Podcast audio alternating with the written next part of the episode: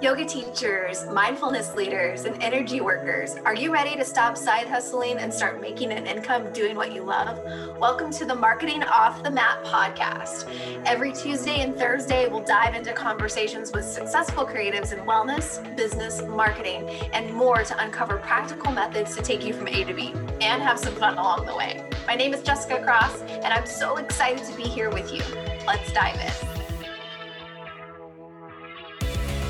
Welcome back to Marketing Off the Mat. It's Jessica. I'm so glad that you're here today. We're talking about something that is near and dear to my heart and something that I think is a mindset that is really prevalent in our society. And I call it moving the goalpost.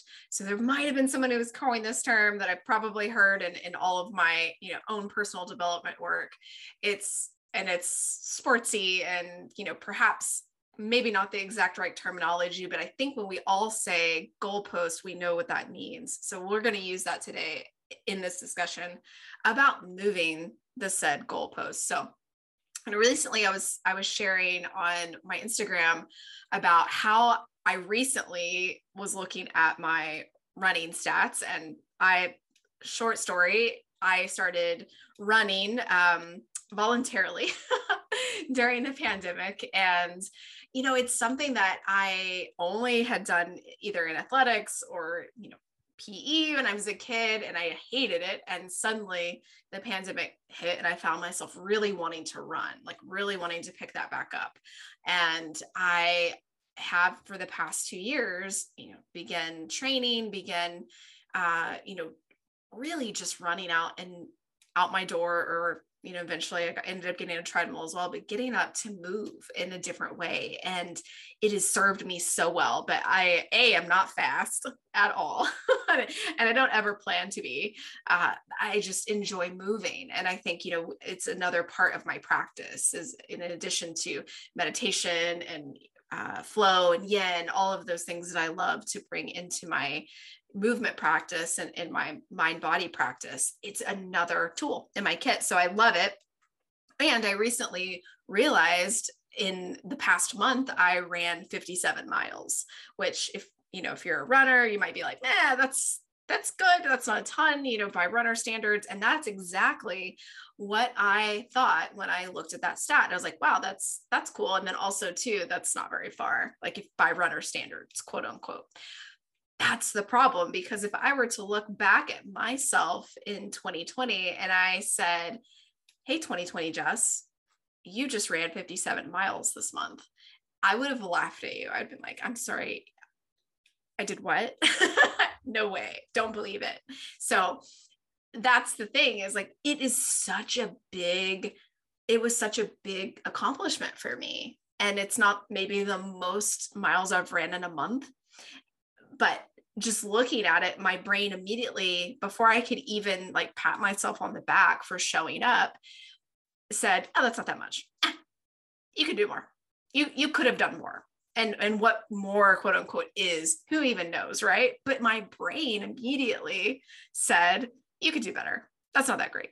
Let's not celebrate that. You could do more." So I think when we're, you know, this isn't a podcast about running, by the way, but this is a podcast about us humans running businesses and all of the things that, that business will bring up for us. So here's here is an exact example of how, you know, we we move the goalpost. We say, you know, I ran maybe five miles in March 2020 and I ran 57 miles in March of 2022. And even though that is a massive percentage increase, I still didn't recognize it at that time in that moment. And so it's we have to when we're looking at ourselves we're looking at accomplishments and how far we've come in you know our personal lives perhaps you know as we're working in asana we've been working on you know getting our headstand for years and years and years and we finally stick it for half a second and eh, away from the wall and we were like oh that's still not that good. But